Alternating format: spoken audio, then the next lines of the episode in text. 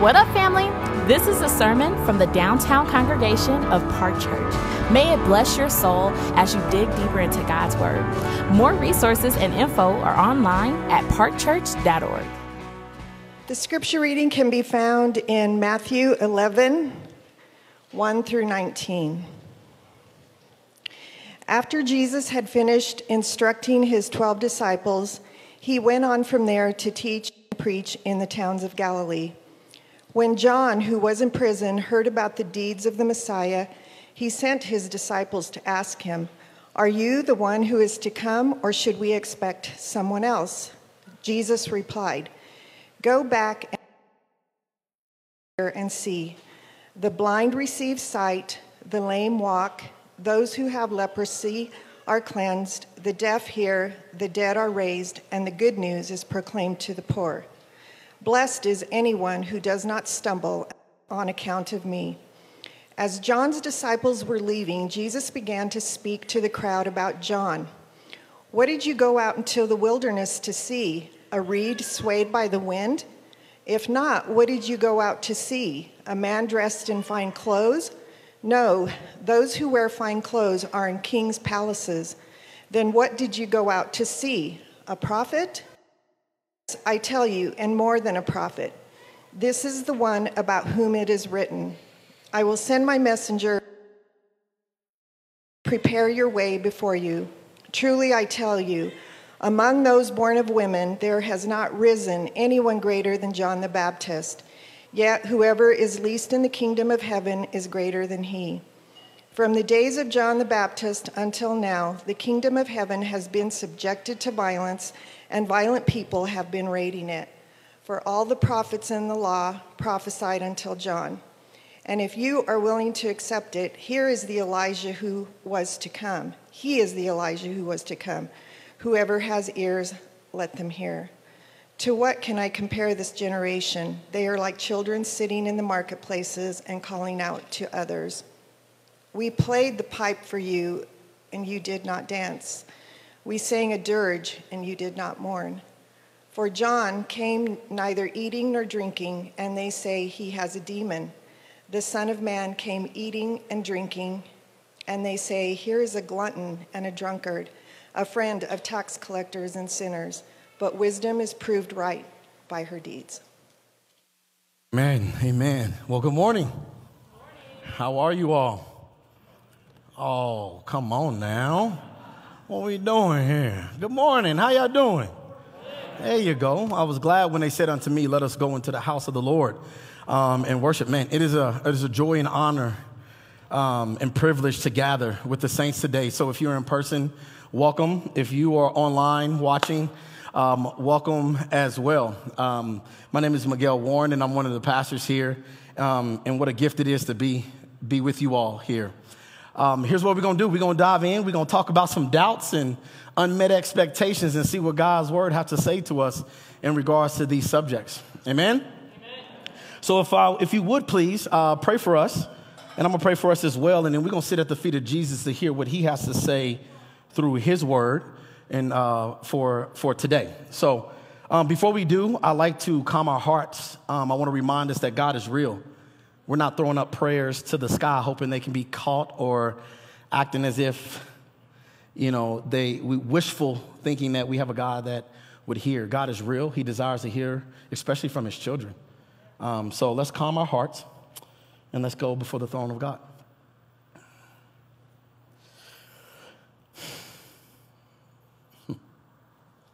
God, you are good, and your mercy endures forever. You are faithful and you are just. How holy and acceptable is your name. Father, many people come into this room with a lot of life in their bag. Some bags are heavier than others. And but regardless of how heavy the bag is, how or, or what's in the bag, I pray that every last one of us receives the invitation that you extend, which is for us to come and find rest in you. So, Father, I pray that you do what I cannot do. I pray that you would um, turn hearts over, that people would surrender their life to you. I pray that you are glorified and magnified. Father, I pray that they do not see me merely as one, as an entertainer, but one who's standing before you proclaiming, Thus says the Lord. So as I hide behind the cross, Father, I pray that you are magnified. I pray that the words of my mouth and the meditations of my heart be acceptable in your sight, O Lord, my rock and my redeemer. And we all together as one church said, Amen. Amen. Expectations. We all got them. We've all had them. Some of us got them right now. Expectations. Believers, non believers alike, if you got breath in your body at some point in life, you have had expectations of something and they did not get met. I had expectations that my Chiefs was going back to back Super Bowl champs. But man, my, I got really disappointed this past February. My heart was, was sad. I was so disappointed. I was hurt. But when we have expectations, um, and, and I say that jokingly, but when we have expectations that are not met, something happens. We are sad, we're disappointed, we're frustrated. There's questions that we have for God, and really, it sometimes even causes doubts because you know God's word and you know what He can do, and you've seen God do things, but yet when you experience something and have expectations are not met, you're, you're left with frustration and you name it. And particularly when you're like, hey, God, what are you doing? And we come here today in this text, and particularly in Matthew 11, and we're going to see how John the Baptist, as Jesus declared, one of the greatest men ever lived, that was born amongst women, had doubt because expectations of Jesus wasn't quite what he thought. My purpose of preaching this today is real simple. When doubt rises, because it will, Jesus is the king we need instead of the king we want. When doubt rises, when expectations are not met, it is important to know Jesus is still the king we need. That's what we're going to see here. And, and what we come to is that, just to give a little context and background, what you have is John the Baptist is in prison. Okay? Jesus got through commissioning the 12, and Jesus is continuing his mission, um, his, his ministry as well, because it says in verse 1, he went to go on and preach and teach after he sent the 12. John the Baptist is in prison because, one, he's a believer. In Matthew chapter 3, he's over here standing proclaiming who Christ is, how the anointed one has come. You can look at the Gospel of John. You see in chapter 1, John the Baptist is also proclaiming in there who Jesus is and what he has done. But also, in the midst of being a believer, John is also calling out King Herod's mess because King Herod, King, uh, Herod Antipas, is wanting his brother in law's sister or his half brother's sister. I mean, excuse me, his wife. And John is like, hey, it's not lawful for you to have her. So you mix in him calling him out and being a believer for the kingdom, you know what? He finds himself in prison. That's where we find ourselves today. And Jesus is going to respond to some questions that John has in prison. And what we're going to see is three observations through this text. The first one, we're going to see a faith with doubt, a faith with doubts. We'll see Jesus' response to the doubts. And the last one, the, Jesus is the king we need instead of the king we want. Let me say that again. The faith with doubt, a faith with doubts, Jesus respond to the doubts, and Jesus is the king we need instead of the Jesus we want, instead of the king we want. So let's look at the first one, faith with doubts, right? If you would, draw your eyes to verse 1. And he says, when Jesus had finished instructing the 12, his 12, he went on from there to teach and preach in their cities. Jesus is continuing his ministry. Now, when John, hear this now, when John heard in prison about the deeds of Christ, he sent word by his disciples and said to them, said to him, Are you the one who is to come? Or shall we look for another? Now, fascinating. Let's pause right here. What do we see? We see that John is in prison.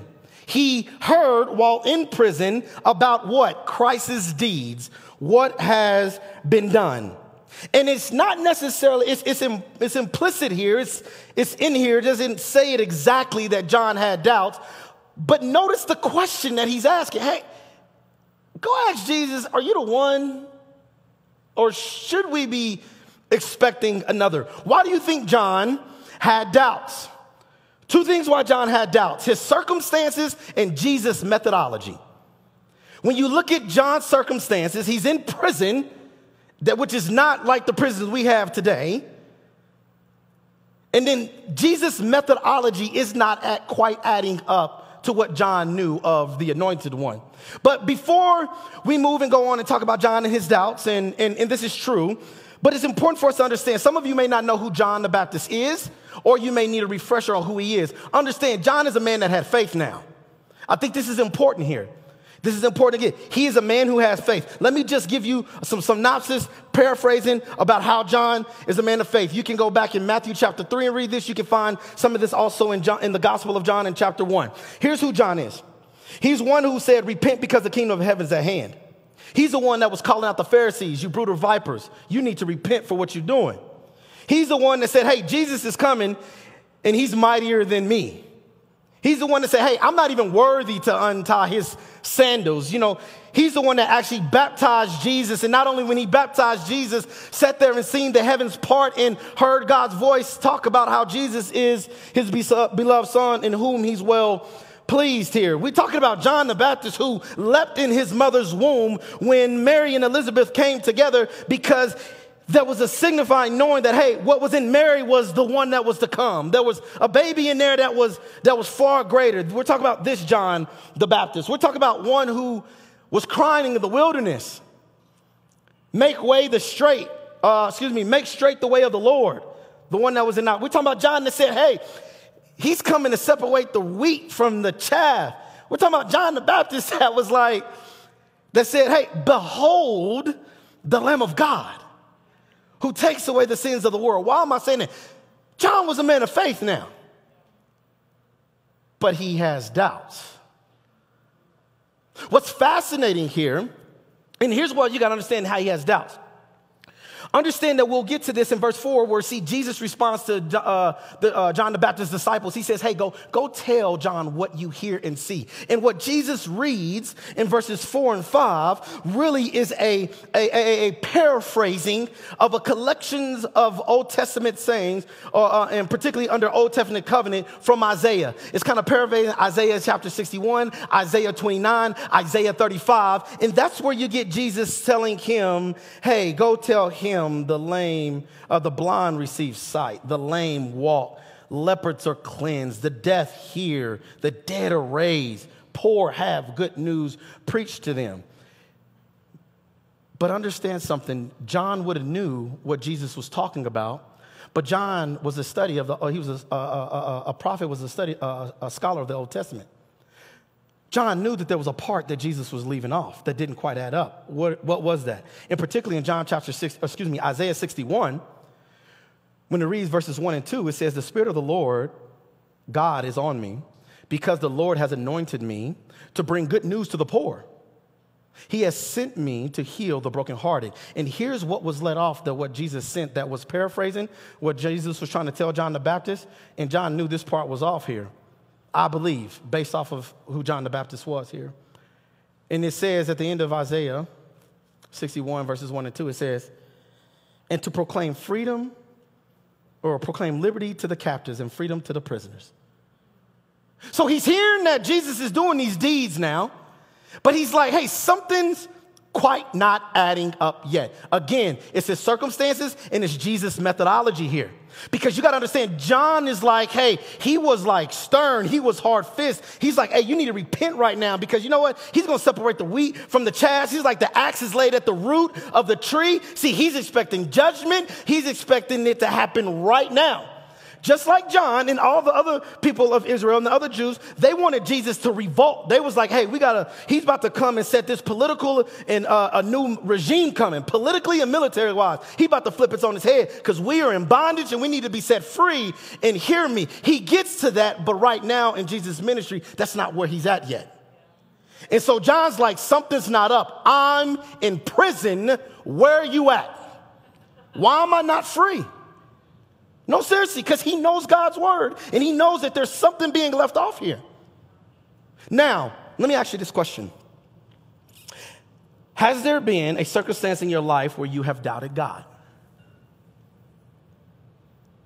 And maybe, just maybe, some of us are in here today, currently, right now, having doubts about him. Remember, John's methodology, he's like, man, my circumstance is not good. And Jesus, what I know of the Messiah to come, I know he's the anointed one, but should we expect another? Are you really the, are you really the anointed one? Because his methodology isn't quite adding up yet. Let's just talk about this. Let's make this a little practical us. We live life and we all have unmet expectations. We've had expectations, but been disappointed. Okay? Some of us has illnesses, whether we were born with or just diagnosed with that we have, and, and you're saying, hey, um, I've been praying, I've been trying to seek the Lord, and yet I'm not healed. I know you heal, but yet then you see someone else being healed when you're not. Or maybe you were one who was healed and others are not. It can go in reverse. Maybe you want to be in a marriage, but you're not quite married yet like you thought. You're single, you're 20, 30, maybe 40, even 50, and quite haven't had the marriage that you thought you, or, or be with someone as you thought you would. But yet you see other people being married and getting engaged, and that's not your story.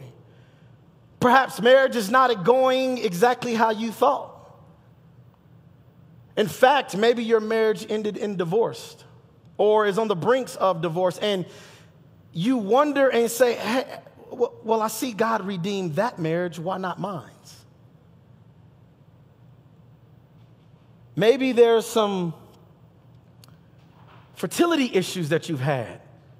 You've seen people, here you are struggling year after year trying to get pregnant, don't have answers, unsure, maybe do get pregnant and unfortunately, which is a tragic, lose the child. And yet, here you are seeing other people who are now giving birth to their child after years of trying. Maybe their second child. You wonder, what, what, hey, what's going on, Lord? Maybe it's the career that you thought that you should have. You thought you would be at a certain spot in your job. You've been looked up for two or three promotions by now. Maybe you're not even in the field that you went to school with, and life, your career's not quite adding up, but yet you see other people landing jobs and their careers are flourishing. Maybe it's relationships in life. It's not going what you'd quite expect. You said, Man, I'm leaving everything at home. I'm moving to Denver because it's beautiful and it has a lot to offer, only to find yourself lonely because you realize the things of this city does not ultimately satisfy you. I don't know. The list goes on and it goes on and on. But you have these expectations that did not get met. And so you doubt because, regardless if you find yourself in any of those categories I named, or even as I did not list, you're like, but I've been praying, I've been faithful, I've been attending God. Hey, I, I know what your word says. It says you heal, you bring life to dead places. What about me now? Listen, I'm trying to help somebody because this is real now. Life is real. And you got all these doubts because you're not seeing God move in a way that you want to see him move. The, your circumstances isn't really favorable and his methodology quite isn't adding up, even though you know he's able to do what his word says here. But let me say a few things about doubt. Doubt is normal okay? Doubt is normal. We don't know what's coming tomorrow. We don't know. None of us do. So it's okay to have doubts. It's part of the faith journey. Because again, you have certain expectations, and then you see it you're like, well, this didn't happen like I thought it. Okay, all right, okay. Doubt is normal. I think we need to see that. Why do we know? Because John is doubting. He got questions. He's like, eh, oh, oh, oh, go, go, go ask him, because something ain't quite right here. But understand, there's a difference between doubt and unbelief. There's a difference between doubt and unbelief. Doubt is a struggle to believe, but searches for the truth, though. And notice what John does. He sends his disciples to Jesus.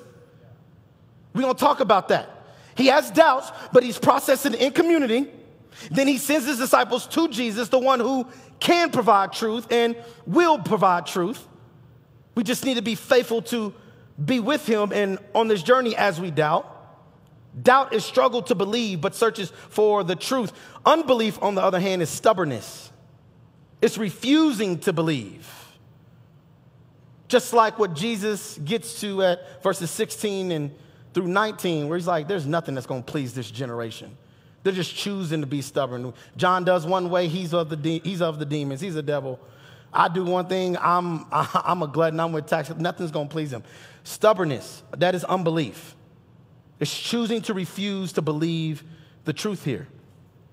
But another thing, what happens that when we live life and when we, what, we, what John shows for us sometimes, the doubt creeps in because these unmet, un, unmet expectations are happening. And sometimes what happens is that we are putting Jesus, we're putting God on the hook for things he never promised for us. Hear me now. What do I mean by that? Sometimes we put him on the hook for time. And again, the methodology, right? Time and the way and the level. See, John is in prison. By the way, if you scoot over to John chapter, um, excuse me, Matthew chapter 14, he dies in prison. He is not set free. So now, that was a time. Hey, John's like, I'm in prison. Is this the one? I need to be out. He's proclaiming liberty, setting captives free. What's up? I, I'm not liking this. Rightfully so. Rightfully so. You also see in Peter, or excuse me, excuse me, Paul in Corinthians where he asked, he asking the Lord, he goes, Hey, man, I got this thorn in my side, whatever the thorn may be. Can you remove it? And actually, God says, No, I can't. In fact, when you're weak, my power is made strong. Time, because we get, we get caught. That's the thing. We, we, we say one prayer, we say two prayers, and we, we put him on a hook and we like, hey, you said you're going to deliver us. And he's like, yeah, I probably will, but I never said I was going to deliver you next week or the following week or a month or a year from now. And again, we, we're putting expectations on him that he truly never promised. And that's what happens where we get frustrated and the doubt set in in the midst of all of that. But man, we have a king that is so gracious. So we see we have faith with doubt, but now we see Jesus' response to the doubt. Look what he says. Look at verse 4. And Jesus answered them Go and tell John what you hear and see the blind receive their sight, the lame walk, the lepers are cleansed, and the dead hear, and the, uh, the deaf hear, and the dead are raised up, and the poor have good news preached to them. Look what he says in verse 6 And blessed is the one who is not offended by me. What's fascinating here is that what Jesus here even describes, he's given a synopsis of Old Testament passages that I've already mentioned in, like Isaiah 61, 29, 35. But also, what's fascinating in here is that what Jesus is speaking to actually already took place in John chapter 8, 9, and 10, leading up to there. You talk about the lepers that was cleansed, people that were deaf, they're receiving sight. I mean, they're able to hear. So it's even, he's given a two for here. You're seeing because remember, he's in prison. He said, I heard the deeds of what Christ has done. But, but notice here how he handles John's doubts.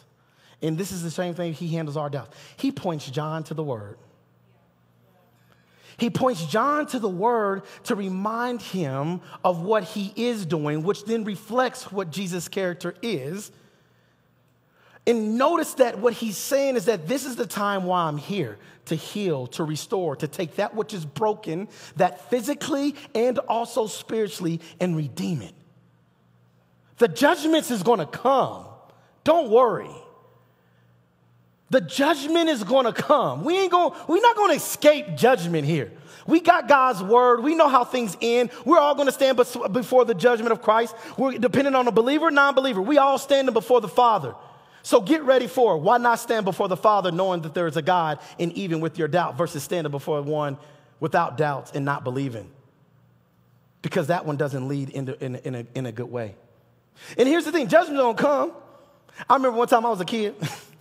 I was acting up. They called home. And I just knew I was about to get lit. I just knew I just knew it.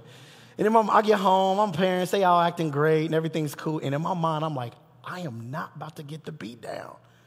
I'm not. I'm like, I got away with it. Only to have like five hours later, Miguel, I'm like, yeah, what's up? Hey, ma. Yeah, you thought I forgot about that. Man, my heart sank. I it just sank. Because I knew that what I did, I thought I got away with it. But in that moment, what my mom was demonstrating was like, it ain't time for you to get the wrath from me yet. Because I had to go do some other stuff. But now it's time for judgment. What am I saying? It's the same way. Jesus is like, I, am healing folks. I'm doing the ministry. It's pointing to who I am. But, but do know, I'm judging folks. That time is coming. Nobody's going to get away with that here. Methodology, right? We want it now, when we want it, the way we want it. But we see Jesus respond with the word and points to the character of God. And that's what we have to do as well. See, John would have knew exactly what Jesus was talking about. That's why he gives him the, the synopsis of the Old Testament passages when he sends his disciples away. But also notice here how he responds, which is magnificent. He says in verse 6 Blessed is the one who is not offended by me. What do we mean by that? Let's unpack this. This word blessed really is comes from this word makarios, which is like a happy, who's well off, who has peace.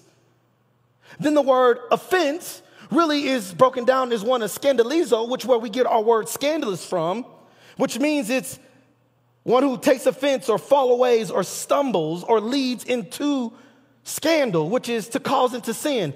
To paraphrase verse 6 in a different way, what he's saying is blessed or how, blessed is the one who is well off and at peace, who doubts but does not fall away, who doesn't stumble, who doesn't lead into sin, who doesn't uh, uh, fall away because I'm a different type of Messiah and don't meet your expectations.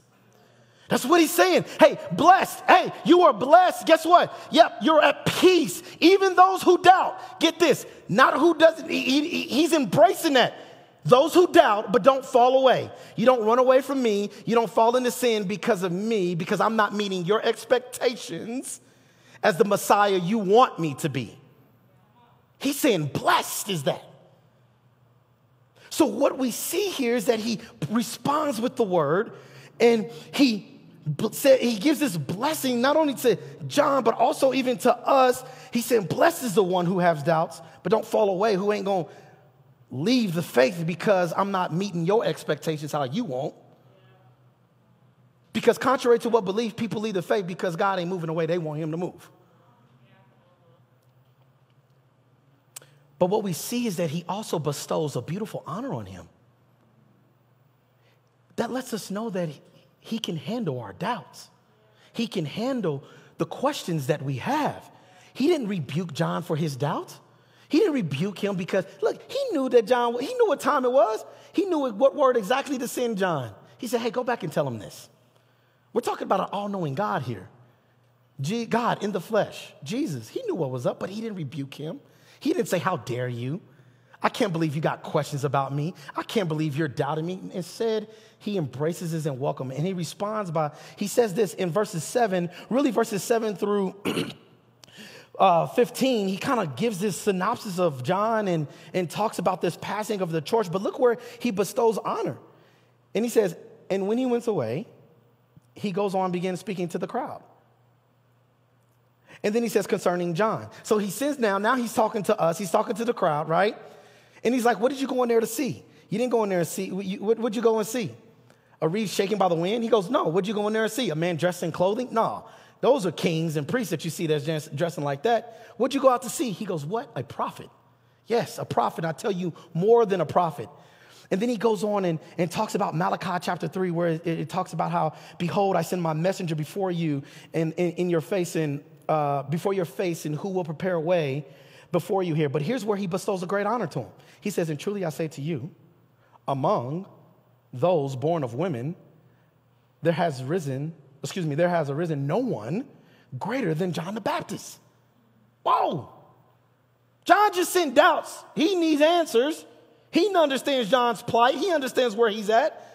But yet, Jesus doesn't rebuke him. He actually bestows honor on him and said, Hey, man, this is the greatest man that ever came from a, a, a woman, a human birth.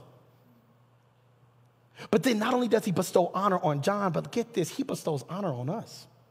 Where do you see that at? He says in verse 11, Yet the one who is least in the kingdom of heaven is greater than he. Wait a minute.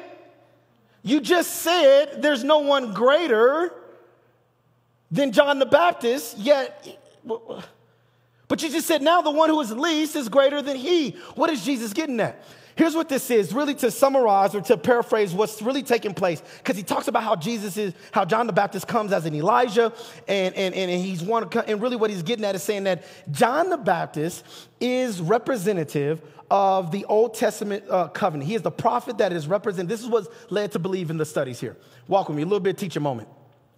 John the Baptist is what is was considered representative of the end of the Old Testament covenant, of the prophets there. And what and now what you're seeing is that there is a, an exchange of what they would say of the baton happening. Now you see John representing that of the old covenant. Now Jesus, his methodology, his new way, is now representing of the new covenant, which he is going to now eventually go to the cross and die the death um, that is to come. And so there's this exchange here that is taking place. And what Jesus is saying is that, man, this guy is the greatest thereof there is. He comes like Elijah in spirit and power, proclaiming the way of the Lord, proclaiming my way. But then he goes, Hey, there's no one greater than he. But then he says, Great, he says, but the least in the kingdom will be greater than he, because now that we have the new covenant, in Christ Jesus, you're great not because of you, not because of your account, not because of your looks, although you may look good and you look beautiful, uh, it's great. But the Bible says on your best day, you're like filthy rags here. Can we be real? Because we think we, we think we got stuff, and sometimes that's okay. But here's the thing we're great because of Christ, not because of us. Because he says, the least in the kingdom will be greater than he. Why is that?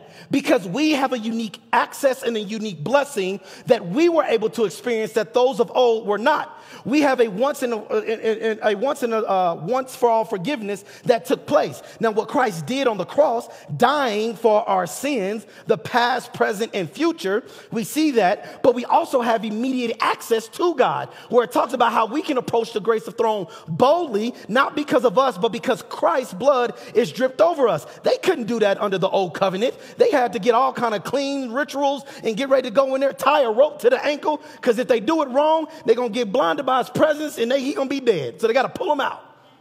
But we get to approach the throne of grace boldly because of Christ. And that we get the permanent indwelling, get this, the permanent indwelling of the Holy Spirit. The Holy Spirit has always been active in the Old Testament and New Testament under the Old Covenant and the New Covenant. But we know in the book of Acts where um, happened in chapter 2 where the indwelling, the permanent indwelling of the believers receive the Holy Spirit so that they can go out in power here. So what Jesus is saying is that, hey, those in the kingdom that are least will be greater than John. Why? Because of me. So if you're a sinner, if you're a tax collector, if you're an adulteress, if you're a drunkard, if you have doubts, if you all the insecurities that's the hidden places in your heart that nobody else knows but God knows, he says, guess what? I love you because of who you are and because you believe in me and what I have done on the cross on your behalf. Therefore, you are great because of me. So if you have doubts today and you have uncertainties, because you're like, man, my circumstances isn't favorable. I, man, I'm struggling with this. His methodology isn't adding up. Understand, you are blessed because you have doubts, you're not falling away. Hey, and guess what? You're great in the kingdom because of Christ. Which I need to say this here your identity and your circumstances, oh my Lord, I pray this helps somebody, is not wrapped up in your circumstance. It's hard to believe that when you're in it. I mean, hear me now. I'm trying to help somebody because I'm trying to help myself. I'm, I really am. When we in these situations and it doesn't quite add up, and you're struggling to believe and you have your doubts and then you start to think that this is my identity and there's something wrong with me and maybe it's because of who i am and maybe there is some things that we got to repent from that we in now i'm not trying to knock that uh, hear me now but at the core of it we start to think that that's our identity and we start to live in that way and we start to believe in that way and that's the furthest thing from the truth man he sits over here and says blessed is someone who does this and great are you. The least of those. Oh. In the kingdom of heaven, you're greater than he because of what Christ has done. Mind you, he's flipping the kingdom upside down, family. He's taking this kingdom and flipping it upside down. They're wanting justice. The people of Israel, they're like, hey, we got the Messiah. He's coming. What's up? This revolt, this new regime. Let's go. We getting free. It's about to be a party up in here. And he's like, yeah, I'm going to get there, but let me come speak to these hearts. Let me heal the lame. Let me heal the broken. Those who are broken in spirit, the, the, those who are poor, not physically, sure, but also spiritually broken. He's flipping it upside down because the methodology ain't adding up for John and some of the other believers there. And the same is for us here. Okay. So we saw how there's faith with doubts. We see Jesus' response with our, to our doubts. And now we end with this movement where he's the king that we need instead of the king that we want. How do you know that? What happens in verses 12 and what happens when you look at verses 16 and through 17, to give a synopsis, paraphrasing simply as this, is what he says is that in verse 12, he's pretty much saying, hey, the king, God, as God's kingdom advanced, the opposition to it would increase. People are always trying to kill the kingdom movement. They're always trying to kill the kingdom movement. And really, what he gets at in verses 16 and 17, and he says is pretty much there's no pleasing people. They're rejecting the gospel because John and Jesus are not formatted to their expectations and not doing what they want. They're like, we want a specific type of king. For the believers, they wanted one who was coming with power, and he did come with power, not like what they thought. They wanted him to flip it on his head, get us free from this mess. Hey, go up there and march down to the Capitol and tell them what time it is, Messiah. And he didn't do that immediately. And for the non-believers and for the people that were believing, it's like, man, John, he demon, he, he, whatever. He weird, he wearing goat skin and eating honey. And, and then Jesus comes sitting with sinners and tax collectors like, man, he a glutton and a drunkard. Man, what, what, you know, there's no pleasing anyone. That's why he says this generation, he talks about the generation. Essentially, there's no pleasing. There, you don't fit here. Why? Because he's the king that we need versus what we want. That's why. Let me ask you this question. Why does God exist? Why does God exist for you when you think about it? Why does He exist? When you think about Jesus, is it to be the king that you want? Oh, okay. All right. Does he exist so that the American dream can continue to happen for you? Is that why he exists? Does he exist so he can push your agenda, whatever your personal agenda may be?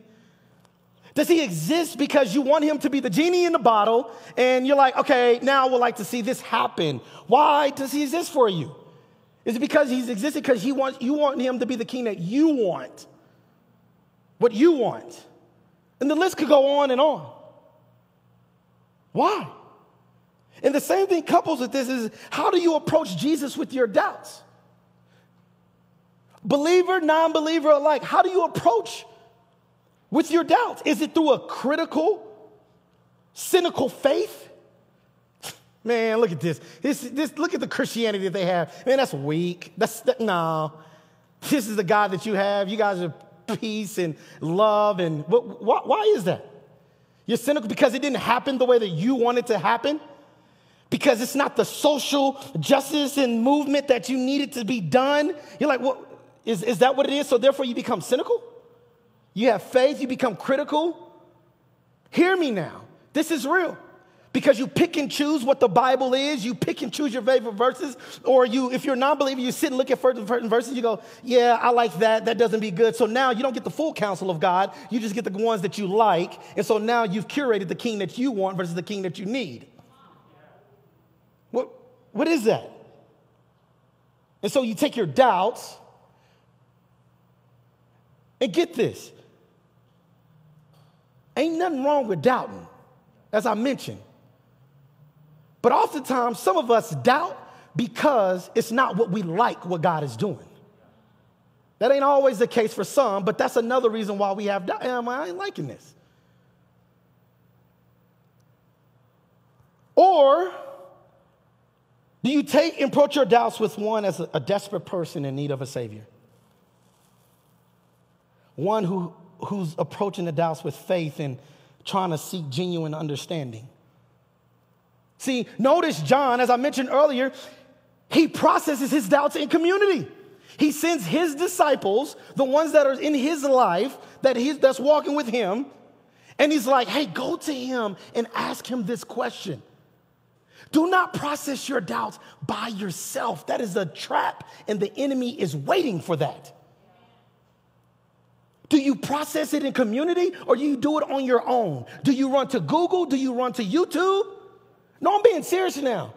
Because what happens, that's what the enemy wants, and you run to the social media platform. Now you got the algorithms that now you processing all these doubts by yourself, and you, you, you might be following somebody who's a hot mess. Let's just be real. And now all of a sudden, you walking away from the faith you know, the deconstruction thing has happened. It's really prevalent in our time. And it's okay to get rid of some things, but because you're doing it by yourself, not in community, not with a pastor, not truly to seek understand, but you just, you know what, I got some things. Let me just walk this journey mile. That is the det- that is de- that is not healthy for any of us. I don't know about you, but when I start to get in my head by myself, I can curate outcomes. I can curate things that really aren't reality. Okay, I, I'm just trying to be real with us here. I'm just saying. Process your doubts in community. It's okay. Take them to the Lord because when you take them to the Lord, He's the one that's able to guide you in truth because He's the King that we need and He knows it. So pray from a place of victory and longing because Jesus has already won. So take those things and as you do it, be vulnerable before God. Really doubt your doubts. God, help me here. I don't, I'm understanding. I don't know. I can't make sense of this. Doubt your doubts, but doubt it to the one who is able to guide you in truth here. Because when you do that, when you take the doubts that you have, because they will come, and when the methodology isn't adding up, because of your unfavorable situations, and these doubts and the unmet expectations happens, go to the one that will give you the truth, because he is the way, the truth, and the life. Hear me, and I mean this. Don't take your doubts to social media. Don't take your doubts to Capitol Hill. Republican, Democrat ain't gonna help you with your doubts, family. Don't take your doubts to the vaccinated, unvaccinated. Hear me. I'm just saying those are hot topic buttons for our culture. I'm not minimizing them. I'm not saying that you shouldn't uh, swim in those waters, but don't make them the king that you want. Because when you do, you will be set up for failure, family. But yet we have a king that gives us what we need. Why do we say that here? Because in Isaiah 55, he says, in verse 8, my thoughts are your my thoughts are not your thoughts. Neither are my ways declare your ways declare the Lord. As the heavens are higher than the earth, so are my ways higher than your ways, and my thoughts than your thoughts. He is the king that we need because his ways is better than our ways, as it says. It's higher above. He can see things that you and I can't see. That's why this is a faith journey. He's the king that we need because, as I said, he is the way, the truth, and the life. There is no other way outside of him.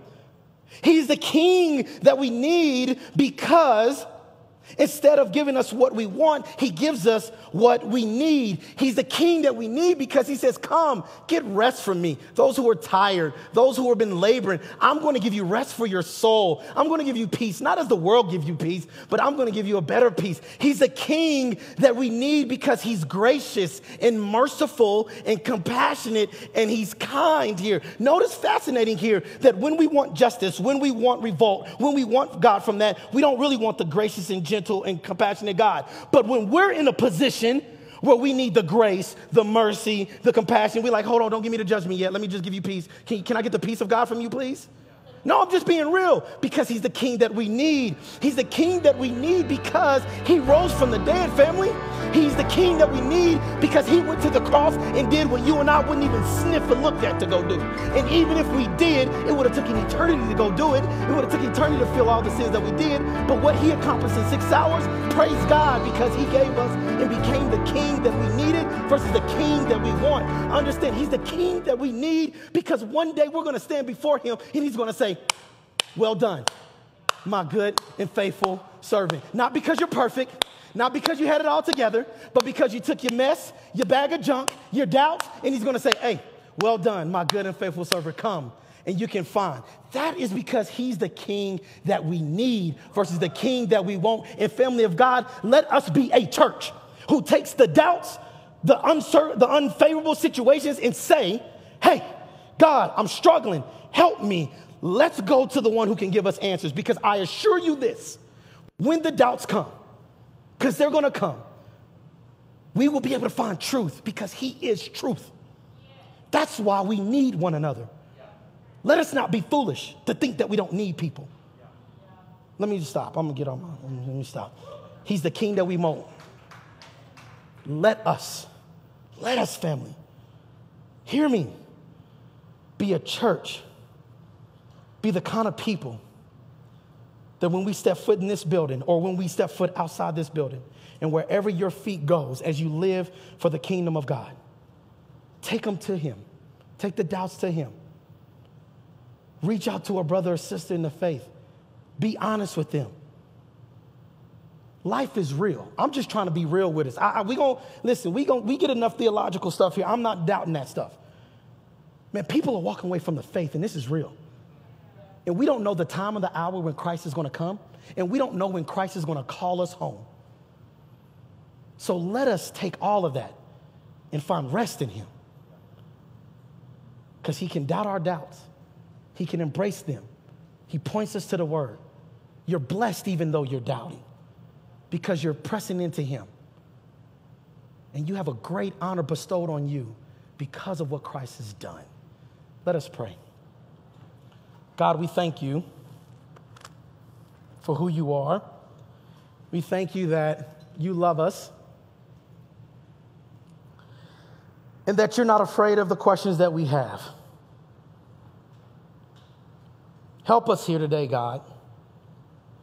Help us to be reminded that when our situation is not favorable, when expectations are not met, when your methodology are not lining up because we've been faithful and pressing in and been a good son and daughter of you, help us to know that we can still come with you with our doubts.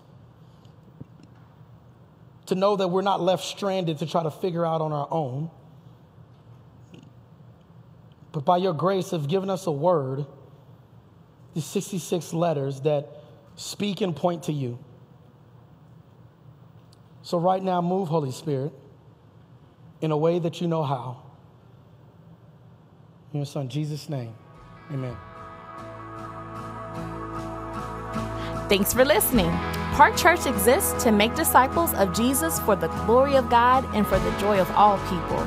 If you enjoyed this, make sure you share it with someone. We'd also love to hear from you on social media. Find us with at Park Church Denver. Lastly, more resources and info are available online at parkchurch.org. Peace and love.